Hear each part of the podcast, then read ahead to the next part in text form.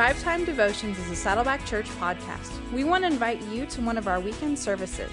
Visit us online at saddleback.com for locations and service times in your area. Please visit us this weekend. I'm glad you're here for day two of our look together through 2 Timothy chapter 3. We're going to focus on verses 10 and 11 today. Remember, yesterday we talked about false teachers and how the selfishness that they appeal to, the pride that they appeal to, all of us have feelings within ourselves. All of us have temptations within our lives that can cause us to fall to that false teaching. That's why you have to stay away from it. That's why you have to be careful of it. So, what happens in place of it? What difference can God work in our lives instead of it? Listen to verses 10 and 11. Following up on these words about false teaching from yesterday, Paul says to Timothy, You, however, know all about my teaching, my way of life, my purpose, faith, patience, love, endurance, persecutions, sufferings. What kinds of things happened to me in Antioch, Iconium, and Lystra, the persecutions I endured. Yet the Lord rescued me from all of them. Yesterday we looked at the life of a false prophet. And Paul said, You know what they're like. They're all about themselves, they're all about getting what they want. Now he says, Look at my life. And Paul isn't being prideful here. He isn't saying I'm better than anyone else. He's saying, This is what happens when Christ is at the center.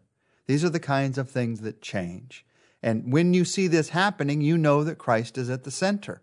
When you see selfishness happening, you know that self is at the center.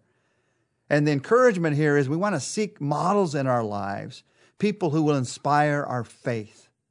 Now, Paul commends Timothy for his sincere faith, which first lived in his grandmother Lois and, and his mother Eunice, we learned at the beginning of this book. The inspiring models that he had even in his own household. And here we have the inspiring model in his life of Paul, his father in the faith. He wants to be a model to Timothy.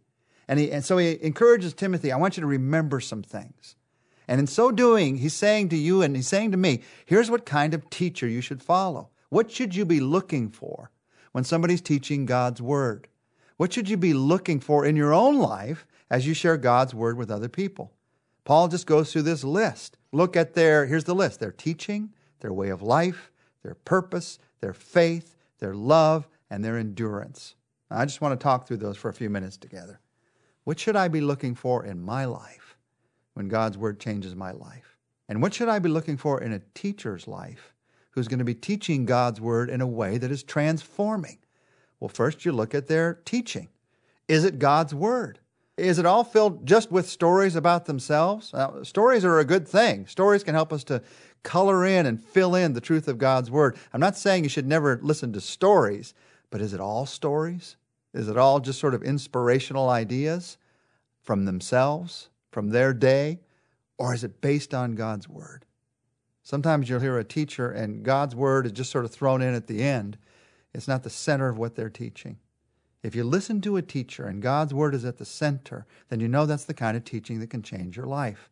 I'm very aware of the fact that my words cannot change anybody's life. God's Word has changed billions of people's lives and will continue to change our lives day by day by day as we listen to it. So, what does God's Word have to say to us? You're looking for good teaching, you're looking to be a good teacher, look at their teaching. And then he says, look at their way of life. It's not just the words that are coming out of my mouth, it's also the character that's a part of my life. Look at the way that they treat people, their way of life. Look at the way that they run their schedule, their way of life. Look at the way that they handle their money, their way of life. Look at the way that they live out the life that they have on this planet while they're here on this earth. As you look at somebody's way of life, you can see how God's Word has impacted their life or not impacted their life.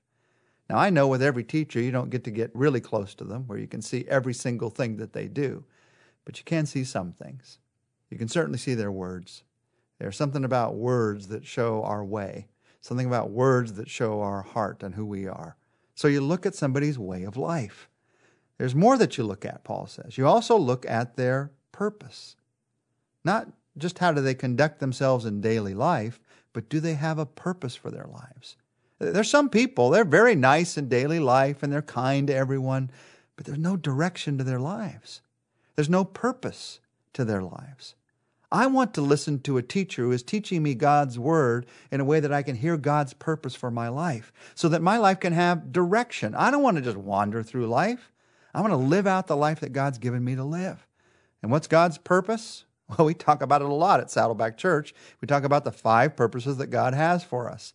Throughout the New Testament, we see again and again and again that His purpose for every believer and for every church are these five things that we worship, we, we allow our hearts to focus on God as a daily part of who we are, that we grow, we allow ourselves to be changed and transformed by the Spirit of God within us as we trust in Him. These aren't things that we do to ourselves, these are things that happen as we trust in Him. That we belong, we fellowship, we spend time with other believers, and we grow in relationship to others. This isn't something you do alone, this is something you do in relationship. So you grow in the way that you love others as well as the way that you love God. That we serve, that we minister to other people's hearts and hurts and needs, and recognize that God has put us on this planet not just for ourselves. He's blessed you to be a blessing, not just to be a container of blessings, but to be a blessing of other people. And God's purpose is also sharing your faith, letting other people know the good news of what God's done in your life. So, those five things, that purpose of life, that's what I want to live for. Look at the purpose that somebody preaches about, teaches about, and lives for. That's what you look for in a teacher. He goes on and he says, You want to be a good teacher? You want to listen to good teaching? Look at their faith. Are they living a life of faith? Are they taking the risks that go along with faith? Are they confronting the fears in their life that go along with faith? Are they expressing the humility and vulnerability in their life that is a part of genuine faith? Is there a depth of growth in their life that goes along with their relationship with Jesus Christ? You just feel like that person's getting closer and closer to God. And I want to go with them. I want to get closer and closer to God too. Or you, as a teacher, you're bringing people along with you. You're not there yet, but you're getting closer and closer. He goes on and he says, Look at their love. Paul says, Look at the way I love, the way I love God and the way that I love others. Paul's love was a very practical love. It took him places. It took him to see people no one else would see and share the good news. Paul's love was a very practical love. It caused him to work long hours into the night sometimes because the church he was serving didn't have enough money to meet his basic needs but he knew he needed to stay there. So he had to work at tent making. That was the job that he had, long hours in order to be able to speak and preach and minister to people during the day. Look at their love. The practical actions of daily love are an indication of the strength of a teacher. And then he says, look at their endurance. Look at their endurance in persecutions, and look at their endurance in sufferings. Now, we're going to focus on this some more tomorrow, especially the part about persecutions. But today, as we talk about what it means to be a good teacher, what it means to listen to good teaching, the truth is, all of us have moments in our lives when we lose hope. All of us have times in our lives when circumstances fall apart around us. And when that happens, the feeling that we have is despair sometimes. But that's not what he's talking about here. He's not talking about the feeling that you have, he's talking about the choice that you make in those moments when you feel like God's not going to come through, when you feel like it's all going to fall apart, instead of allowing your feelings to cause you to draw back from faith, you allow your faith to cause you to move ahead with strength. You endure.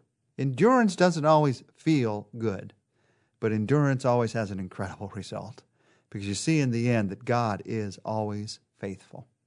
And maybe you're looking for a good church. You've just moved. Maybe you're trying to find some things to read that'll help you to grow in faith, whether it's Christians that lived a thousand years ago or people that are living today. What kind of things should you read? What kind of pastor should you look for that is going to teach you God's Word? You look at their teaching, you look at their way of life, you look at their purpose, look at their faith, look at their love, look at their endurance. Now, Paul doesn't say anything here about them being the most expert communicator that you've ever heard. I fear sometimes today, because of television and movies, that what we look at is their words. We look at how fancy their words are, how passionate their words are, how, in comparison to this other person, how much those words made my emotions move in that moment.